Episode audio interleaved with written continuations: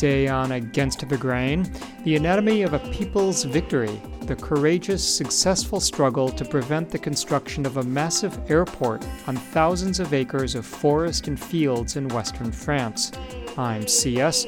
Two prominent participants describe the now iconic struggle and their understanding of art, organizing, and commoning coming right up.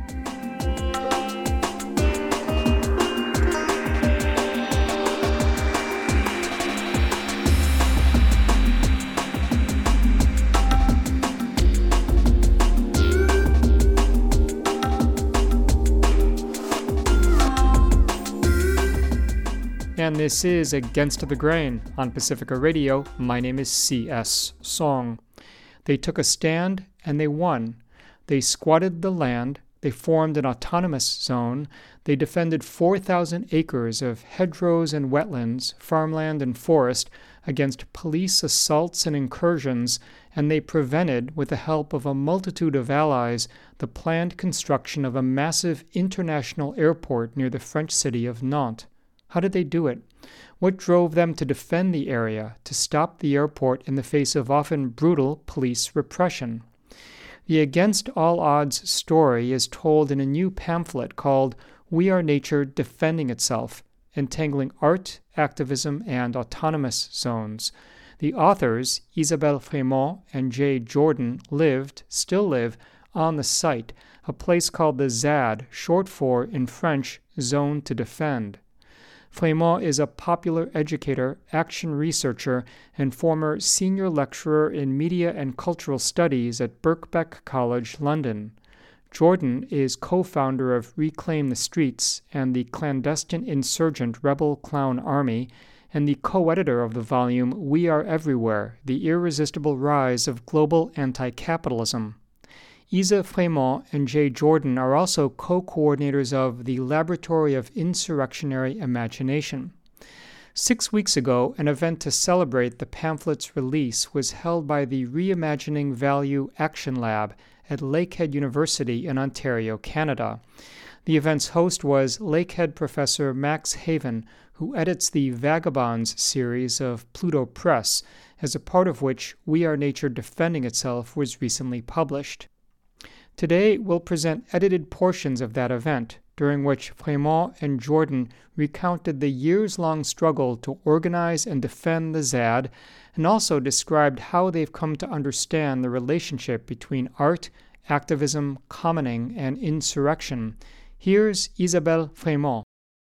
We're delighted to uh, to speak from um, our yurt here.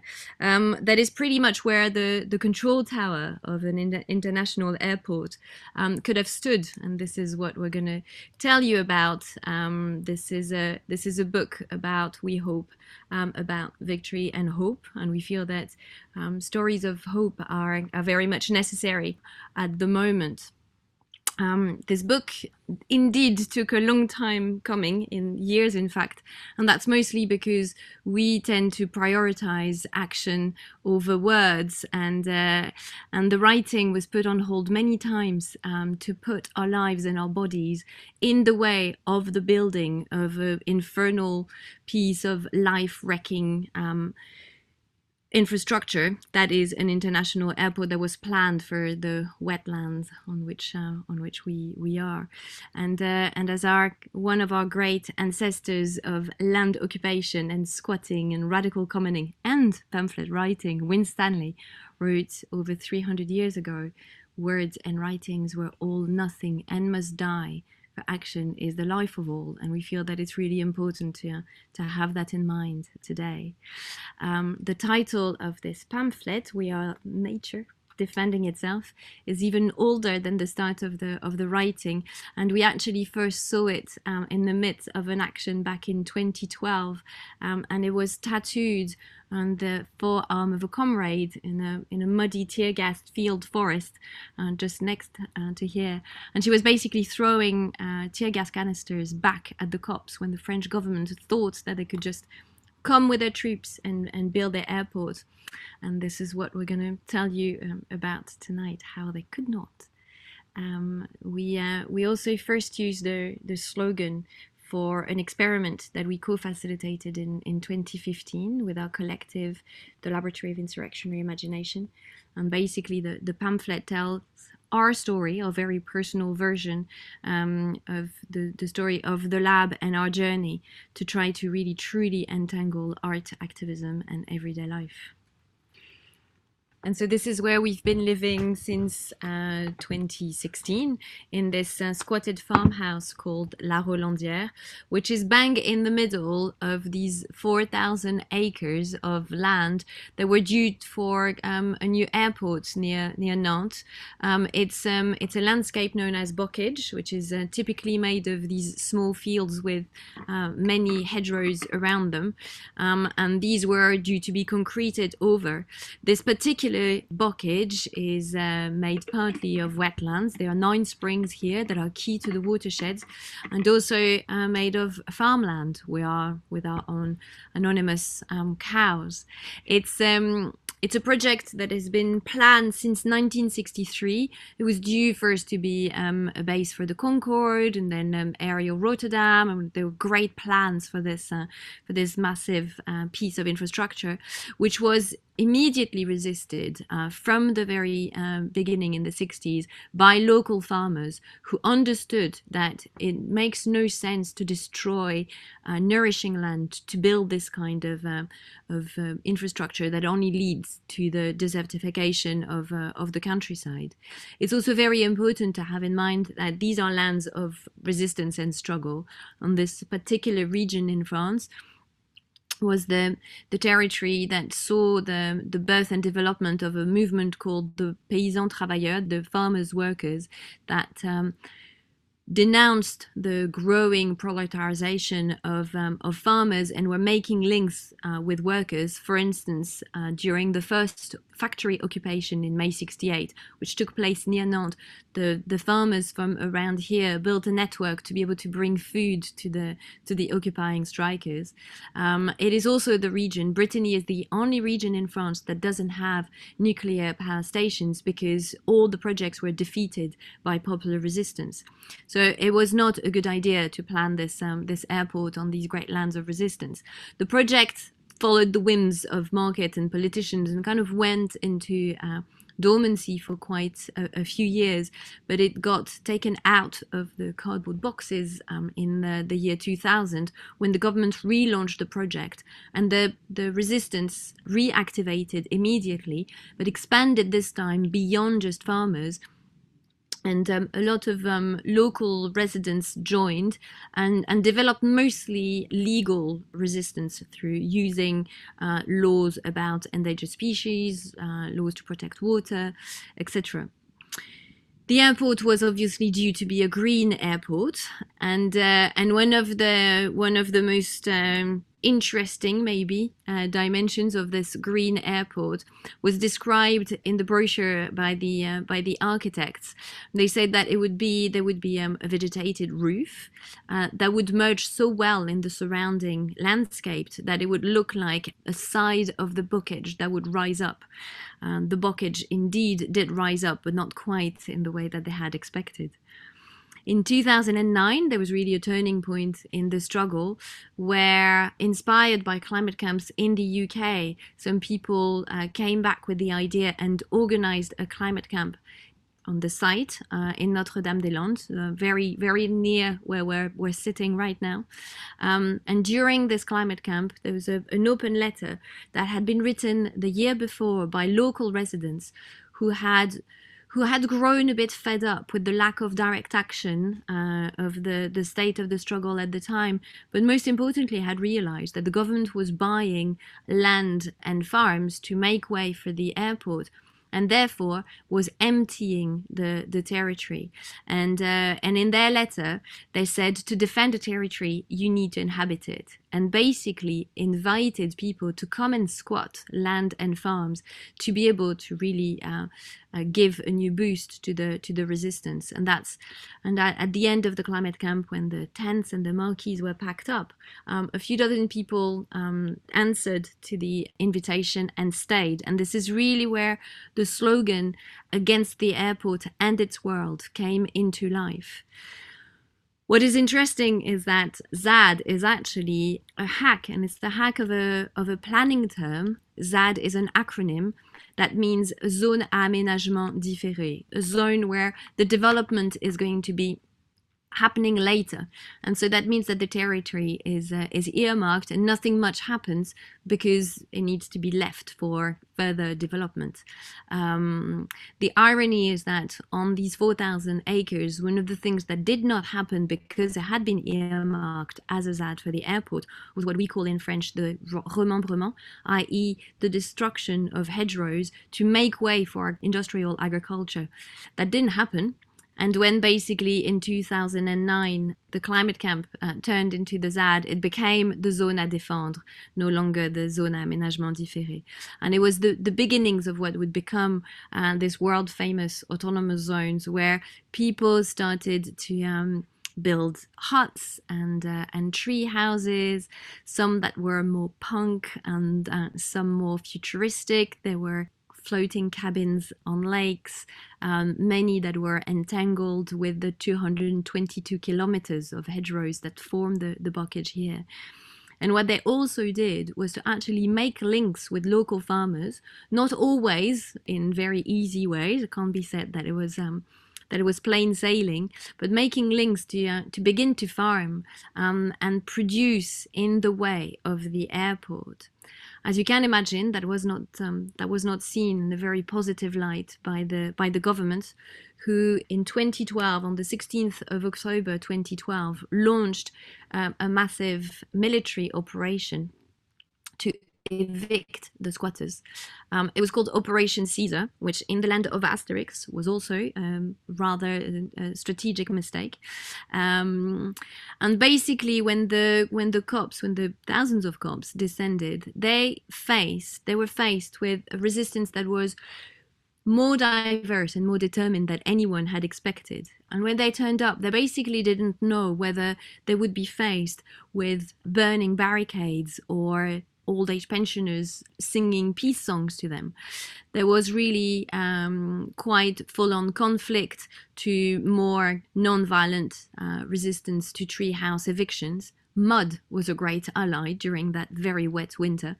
Um, there was very good slingshot actions, um, and there was also the demonstration of one's vulnerability through uh, showing naked bodies to the lines of, of Robocops, and all the way to some uh, good old Viking resistance. Despite that extraordinary resistance, 12 farmhouse and collective were destroyed uh, within a matter of days. But something else happened in the bocage at that time, something that was very unexpected, and that is the coming together of different forces that were not supposed to come together. And that really came to light on the 17th of November 2012. There had been a call out that had been produced more than a year before that had said if they evict, we'll come back exactly a month later and rebuilt what has been destroyed.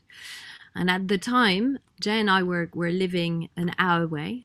Um, and when we saw that call out, we had been involved in the resistance against the evictions. And when we saw that call out, we thought, well, obviously, it's it's very important to um, to take part. We will go, but it's very likely that it will be it will be small. It's like everyone will be exhausted. The attention, most of the attention, will be put on anti-repression. We'll build a symbolic cabin, and that'll be it. That's not quite what happened. 40,000 people came, and many of them were organized groups with pre built cabins in tractors.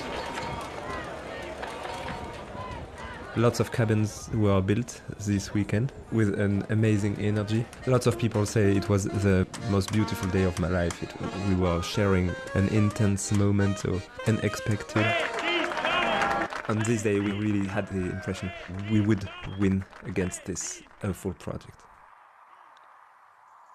Every morning at 6 o'clock we were on the barricades, masked and ready to do I don't know what. Personally, for example, I didn't know how to resist, uh, but I was there. For many, many people it was like that. They didn't came the first day, they didn't came the second day, they didn't came the third day. On the Friday morning at 6 o'clock the police came they destroyed the cabins we had built. They also began to stop the work in La Châtaigne, which is a village we had built for this demonstration. The cops tried to attack, not having understood that when you have 40,000 people who have built this together, they're gonna have even more uh, motivation to defend it.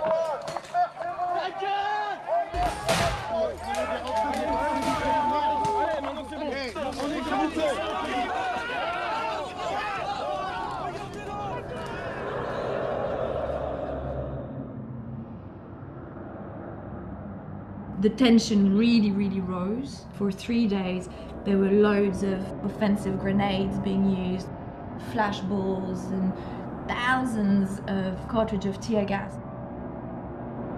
More than 100 people got injured, and then the government realized that they were about to kill someone, and the government had been in place for not long enough for them to take the risk of killing someone, so they withdrew pretty much since 2013, the cops haven't set foot on the zone. And this is a nod to the Zapatistas. Uh, it actually says, you are entering a free territory. Here, the people decide. Because basically, for six years, it really became an extraordinary laboratory of, of commoning where cops didn't set foot where institutional interventions did not uh, did not have their place, and that gave rise to the most extraordinary flurry of uh, of creativity. It was really a place where uh, it was possible to try to take one's uh, everyday life into one's own hands. That's the voice of Isabelle Fremeaux speaking at a recent event about a new pamphlet she and Jay Jordan have written entitled We Are Nature Defending Itself Entangling Art, Activism, and Autonomous Zones, published by Pluto Press in collaboration with the Journal of Aesthetics and Protest. This is Against the Grain on Pacifica Radio. My name is C.S. Soong. We continue with more of Fremeaux's remarks. At its peak, there were 70 uh, squatted living collectives, more than 400 people, and an incredible diversity of activities from vegetable growing to cereal growing, uh, sheep and cows herding, a blacksmith, forestry activity, uh, cheese making, a library, um, pirate radio, rap studios, several bakeries, you name it, um, it was there. And it was really there that we realized and we really experimented um, that uh, when you have to uh, to organize your own uh, shared life, then you have to put it and you have to give it all your attention. And for us, that is what art is: is really paying attention. And uh, and it was on the ZAD that we truly experimented the development of a technique of life, what Michel Foucault um, has called this art of living, where he said, couldn't everyone's life become a work of art? Why should the lamp or the house become an art object, but not our life? Um, and when that becomes uh, possible, the, the violent separations of the modern start to dissolve. And this is really what we've seen on the ZAD that there is an attempt to break the rift between art and everyday life, between resisting the world and building new ones, between what is a home and what is a barricade. Between what is work and what is pleasure, between what is life and what is activism. And that actually can take the shape of radical camembert made from disobedient and squatting cows. All that was made possible thanks to an extraordinary culture of resistance uh, that was deployed by the entire movement. And what, what we call culture of resistance is the fact that not everyone is able to put themselves on the front line, and not able or not willing to put themselves on the front line, but people can apply their skills and their uh, capabilities to radical movements. And that was um, seen within this movement in the most flamboyant way. And so, for instance, when the troops withdrew, local farmers organized themselves um, so that they could take care of each other's farm and put their tractors around the, the hamlet, link the tractors together, and put out a communique saying, if you attack again, you'll have to destroy our, our work tools. The farmers have been absolutely key to this movement. But it's not just them. It's also electricians that helped uh, the squatters pirate electricity to occupy buildings. It's cooks that um, provided banquets for hundreds of people um, of the movement. It's doctors that healed those that had been hurt during the violent eviction attempts. It's lawyers that gave their services for free. It's local residents that opened their garage to store stuff when people had been evicted. It's uh, it's everyone doing basically what they can to maintain that culture of resistance. And it is really one of the key reasons why we came. It's because what we had been looking for for so long, that is what we call the DNA of insurrection, um, which is the intertwining of the yes and the no, the creation and the resistance. Really, what we found, we found on the ZAD. And it's really important for us to, to bear the necessity of this enmeshing of, uh, of the yes and the no, because however many community gardens we design or we build, or how many cooperative farms, um, cooperative wind farms we set up, if we don't dismantle the fossil fuel industries and the gross economy that supports uh, them, then our gardens are likely to be underwater and uh, and frankly in the middle of spreading deserts having clean energy becomes pretty useless. And we must learn from history. Is that actually the fallout from the 60s the utopian alternative movements that split from revolutionary movement that split from the resistance when the when the the obsession was with building alternatives actually gave way to the World Wide Web and Silicon Valley and the surveillance capitalism uh, that has come out of it, because there's this uh, desire to create communities of, um, of otherness. Because of that separation, ended up working with and for the very military industrial complex that they had been against decades earlier. And that's because they're separated. So it's really important to bear that in mind. All the while, uh, the French government obviously continued to say that they would come and build, uh, the airport. And so, with every announcement, the movement responded with extraordinary uh, determination and creativity putting thousands of um, bodies and bikes. This is the occupation of the large bridge that uh, links the ZAD to the city of Nantes, where 20,000 people, 1,000 bikes, and 500 tractors occupied it for an entire day. A month later, 60,000 people came partying on the motorways that surrounds the ZAD and where the building of the airport would have started with the, the building of the access road. We also organized rituals that were disguised as demonstrations. And for instance, we uh, we called for people to come with walking sticks and plant them in the soil of, the Notre, of Notre Dame des Landes, making the pledge that they would come and pick them up if there were attacks. 40,000 people came and 25,000 sticks were planted turning one of the hedgerows into the most fabulous porcupine. There were also acts of everyday magic, such as the building of a lighthouse that we can see from our window just now, and exactly where they wanted to put the control tower of the airport.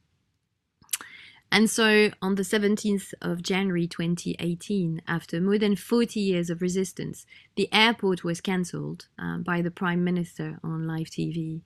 And in the same breath, he also said that the illegals, i.e., all those who had come uh, to the invitation of uh, local residents, had to legalize themselves or be evicted or leave. Um, a delegation of the movement produced a totally legally sound uh, document and said to the government, if you sign this, you want us to be legal, you sign this, we become legal, and all is fine. Um, the answer to this proposal came on the 5th of April at um, 3.20 in the morning.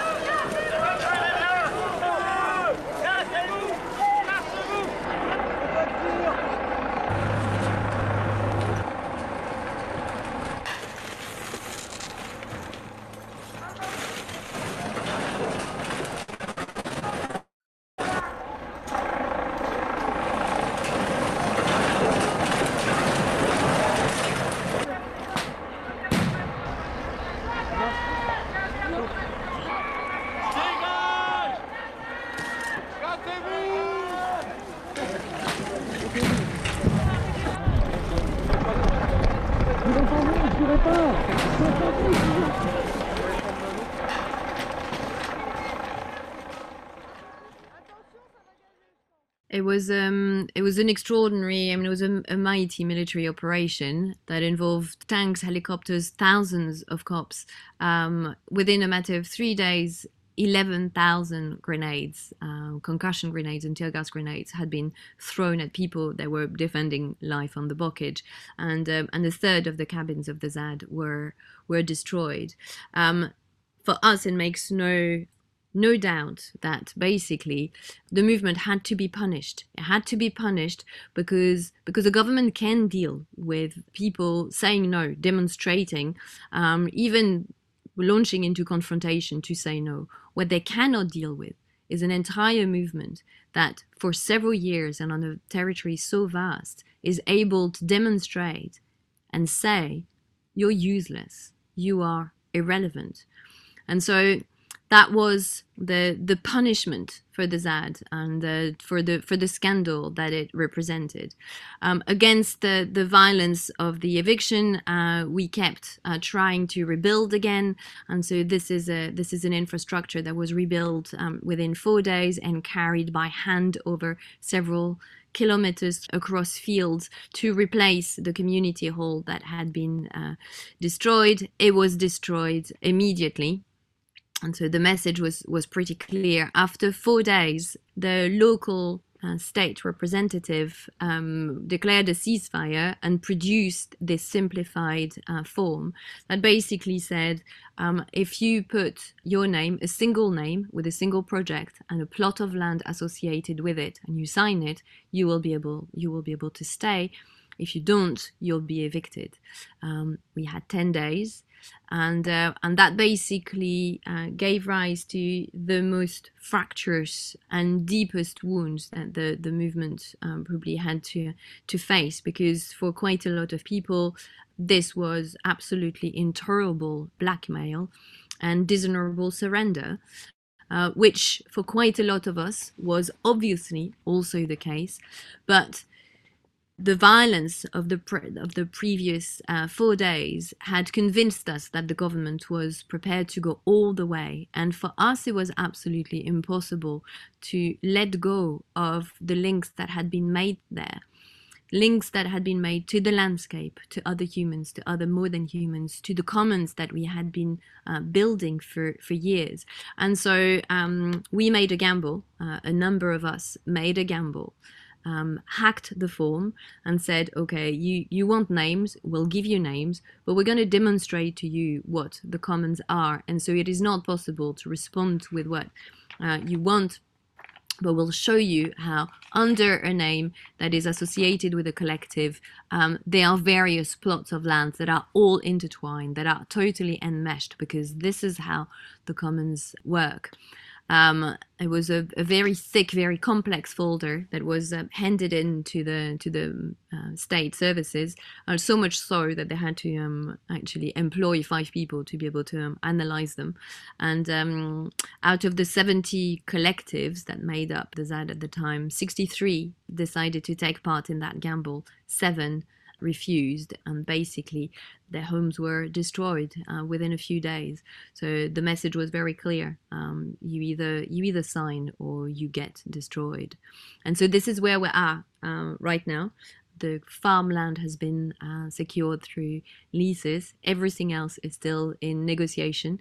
Uh, we're still squatters of all the, the buildings, and we're still uh, negotiating to uh, to make them accept and put into law what building a life in common and building the commons uh, can be on a on a territory that is that is alive.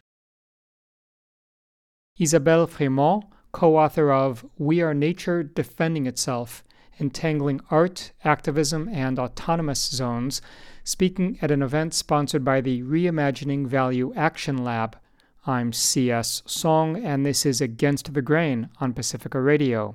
Fremeaux's co author Jay Jordan also spoke at this event.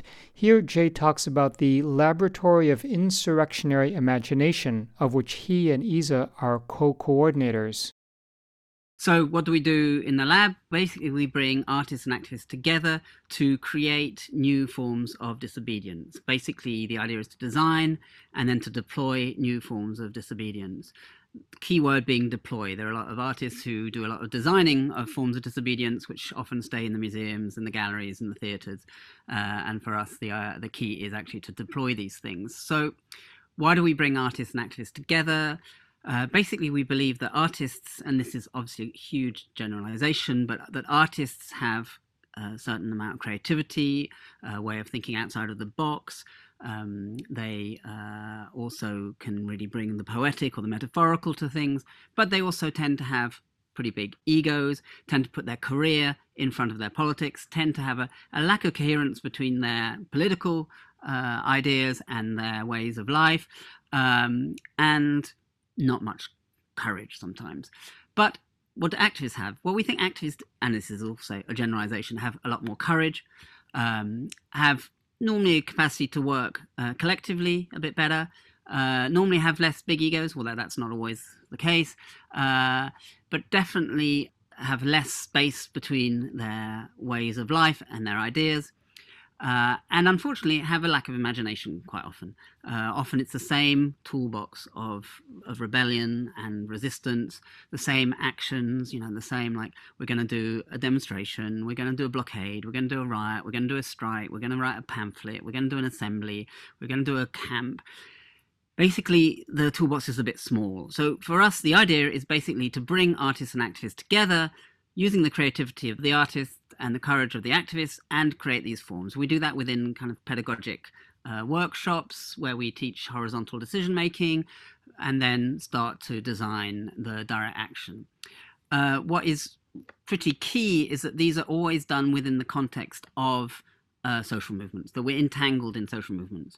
Uh, we have one foot in the social movements and one foot in the cultural institutions, and it's super important for us. And the social movements we've been entangled with range from uh, the climate camps, the summit mobilizations, uh, and we always also work as organizers within those movements, not really making any difference between organizing and art.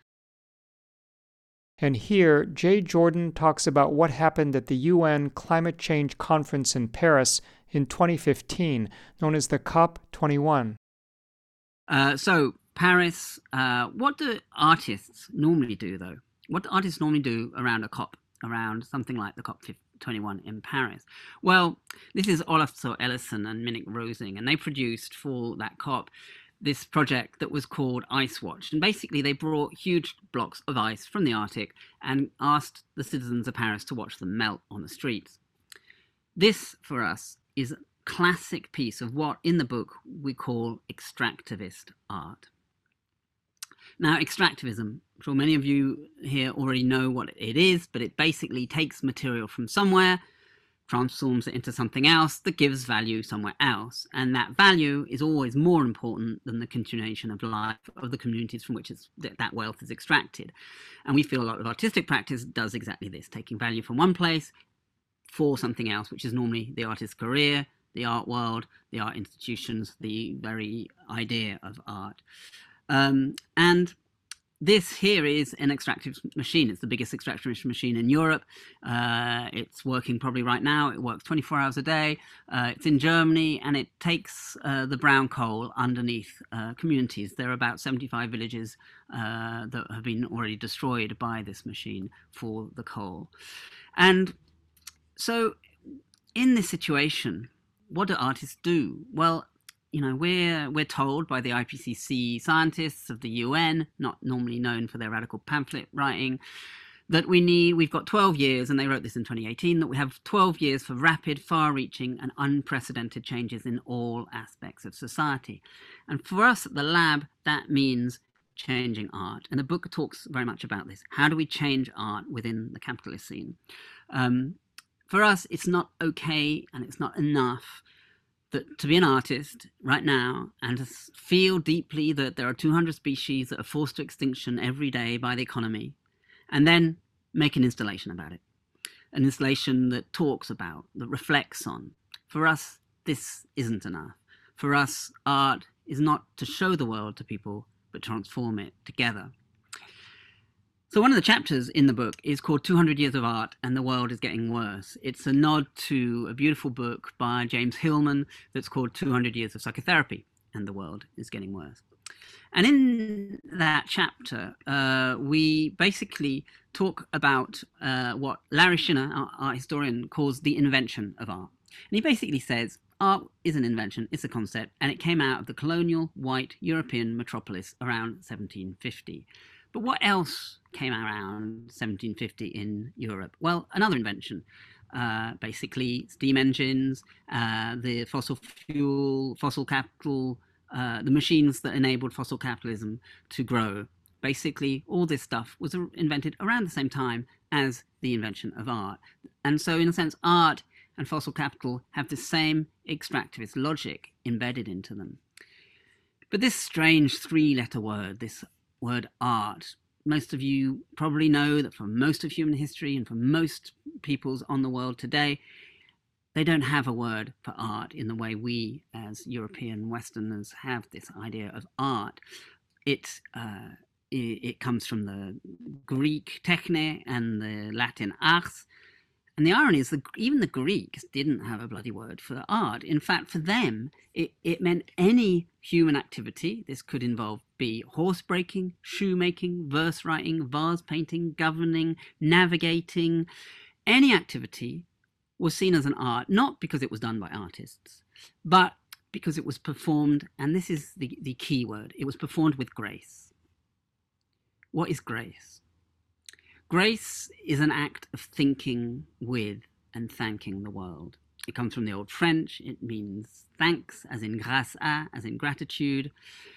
And for us, what we call in the book an art of life should be an act a gesture of thanking life for giving us life, an act of mutual reciprocity, an act that never separates ethics from aesthetics. And around 1750, in the white metropolises, as this idea, this invention of art evolves, uh, you have these separations, massive separations of the modern separation between genius and skill, a separation between the beautiful and useful, between art and craft, between culture and nature, and in the end, between art and life. And without these very violent rifts, all the ideals and practices and institutions that make up the art system that many of, of us might be part of, they would collapse without these violent rifts. And of course, this idea was pushed and it colonized our imagination, this invention of art. Uh, and ever since 1750, intellectuals, entrepreneurs, missionaries, armies have spread this invention and turned it into an unchallengeable universal. As Ariella Aïsha Azoulay says, from the beginning, art has been one of imperialism's preferred terrain. Imperial violence is not secondary to art, but constitutive of it. And the book ends with a chapter entitled Life, uh, where we talk about an art of life. I'm just going to read a tiny little bit uh, of the last chapter. On the Bocage, we have become the territory because it engulfs and nourishes our imaginations and our bodies. We know when the frogs spawn and when the buckwheat is ready to mill. We sense when the potatoes will be harvested and celebrated with a French fries festival. We notice when it's been too dry and the ponds become lifeless. We care when the amphibians mate and the message on our phone reads, Walk and drive carefully, it's the night of the fire salamanders. We're familiar with the weave of green lanes because we learned them whilst ambushing the police. By deserting the metropolis, we learned to pay attention and practice an art of life. But as our friend, the philosopher Isabelle Stengers writes, the art of attention is not just giving ourselves to a things a priori defined as worthy of attention, but obliging us to, quote, imagine, to consult, to consider consequences involving connections between what we are accustomed to considering as separate. End of quote. Countless people now hold the picture of the Zad in their imaginations, like one might carry the memory of a work of art, an image that reminds us that we can all shape our worlds otherwise. On the Bocage, feelings and desire become form in the shape of a struggle that put life in common at its heart.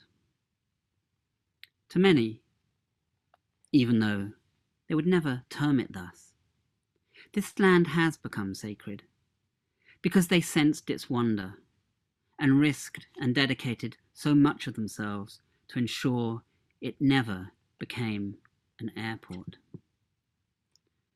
Quote, Nothing is made already sacred, end of quote, hermeticist and youth worker Orlando Bishop reminds us. Quote, It becomes sacred when we give our attention to it at a level that reveals what it holds as energy and information. End of quote. When land becomes sacred, the struggle becomes part of everyday life, magic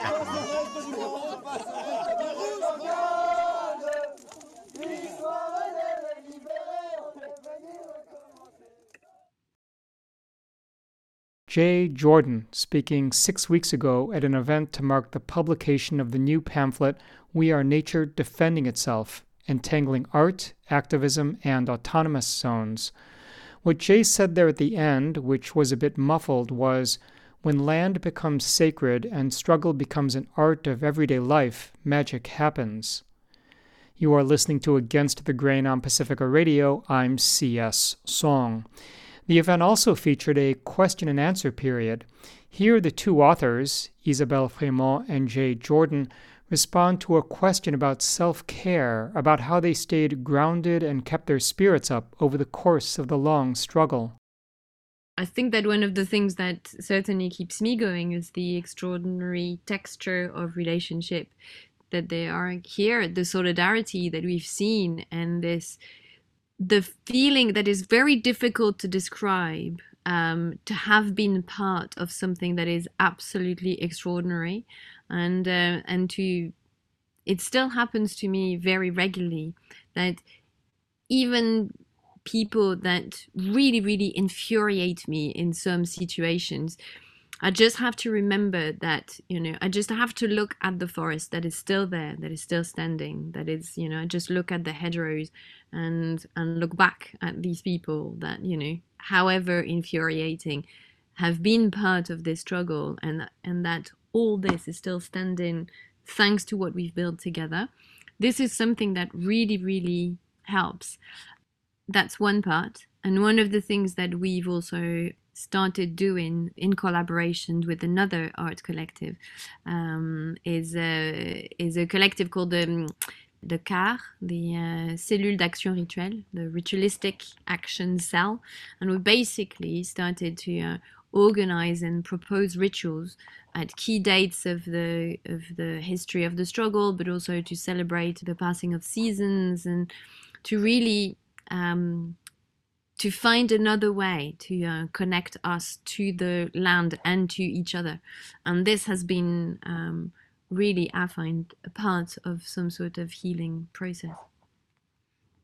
The importance, I think, for me has been to also have a kind of what some people would describe as a spiritual practice uh, that involves uh, meditation and rituals and, and, and, magic, and to to have that as a regular practice that is something I learned from ULEX, which is an incredible educational space in Catalonia, which looks at questions of regenerative activism uh, and does a load of work against burnout.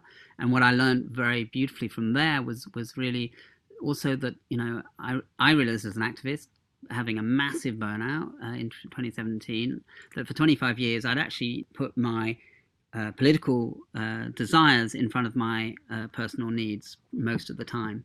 And so what what we learned really beautifully there was how you know how do you actually balance what your your needs are, uh, personal needs are, with your political uh, action and desires. And we've been so inspired by that work that ULEX has been doing for many years that we're going to try and translate that here on the ZAD through an education project and working with a group, an amazing group here that's called Soin Soin which means care care, uh, which is doing has spent a year doing a survey of everyone on the ZAD and looking at their needs for healing and health. Isa and Jay were also asked about the extent to which cartography or map making aided the struggle to defeat the airport construction project. Cartography and, and mapping has been really, really important tool on, on the ZAD for, for many years. There was actually a cartography group that was set up. And interestingly, it really links to this notion of culture of resistance because there was someone who was working for the city of Nantes um, who had access to uh, very, very specific types of uh, software to be able to do really complex mapping. And she came with that um, access and taught people. And, and there are quite a few architects here who are like dissident architects that live on, on the ZAD and actually did a lot of uh, of using mapping and, and cartography as tools of uh, disobedience. So they were um, being able to actually see the various layers because one of the really fascinating things about apprehending a territory as commons is to reappropriate the the multiple layers of usage that uh, then land is about. And that was uh, really clearly expressed through loads and loads of uh, of maps. It was also um, they were also really uh, extraordinary tools of defiance um, because they really helped us go to um, negotiate with the state with having you know the maps of all the owners the maps of all the people that were renting um, all the maps of the various farmers and it's like and and it really helped this notion that we knew this territory so much better than they did. So and one of the things that for instance in the in the welcome space that is at la rolandière there is a gigantic map. And and it's it's a really useful tool also for people to get a sense of the the vastness of the the territory and seeing all those um, points with all the the cabins and the collectives. And so so it's also very much a tool to um to get more of a, a sense and a texture of what the territory is like. We even used mapping actually. So during all the eviction threats we worked with a cartography group because we did a whole a big training where we trained a thousand people over eight weekends uh, to defend the land using um, a kind of um, orientation game uh, things and using the pirate radio station and and, and walkie talkies and, and so on and teaching affinity group work and so on. And we produced this special map which was called the ZAD Atlas and it was made special size so it could go into your pocket and so it wouldn't get wet in the mud and the tear gas and so on.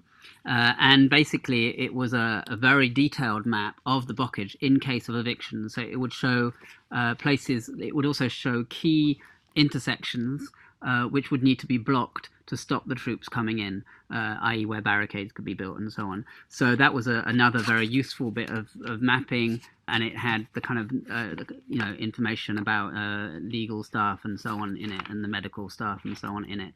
So that was a, also a different, uh, another special kind of more hands-on mapping for the territory defense. Another question posed to Isa and Jay was about the process for adding or incorporating new residents into the ZAD and about other land based occupations that challenge capitalist initiatives. It's interesting because it's like I think that people who are inspired are very much invited to come and spend time here. It's like it's um, it's still less than before, but we we still have some people who um, who turn up for the first time and say, "Oh, I've, I've seen the story of the ZAD and absolutely want to live here." And the advice is always the same it's like spend some time first and we'll see you know? It's like let's let's actually experiment life together before deciding that this is what we want. It's really important. Uh, there are processes um, that are partly informal and partly formal.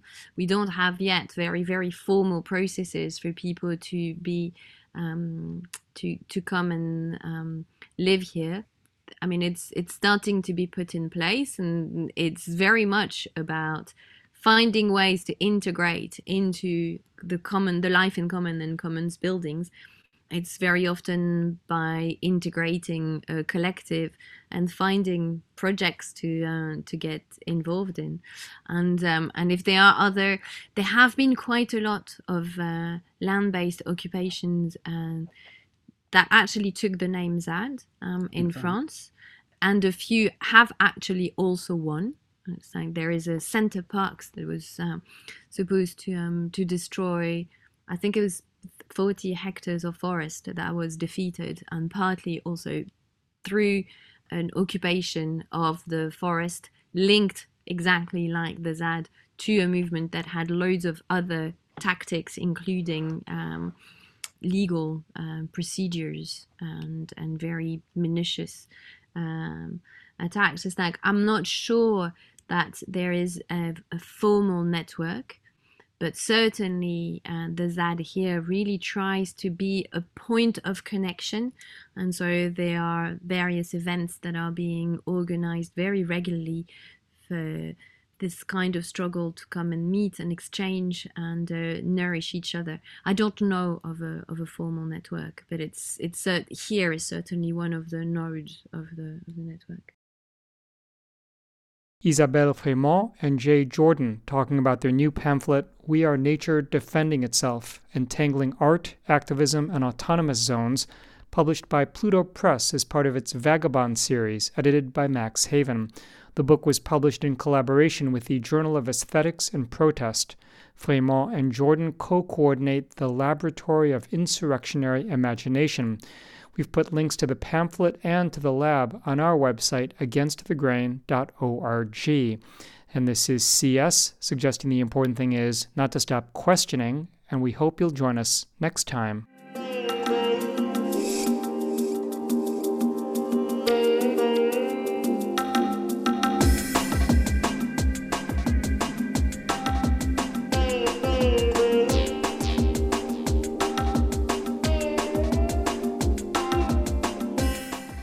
Against the Grain is produced by Sasha Lilly and CS Soong. You can visit us online at againstthegrain.org, where you'll find on demand and downloadable audio, resources, and more. You can check us out on Facebook at Against the Grain Radio, and you can follow us on Twitter at Radio Against.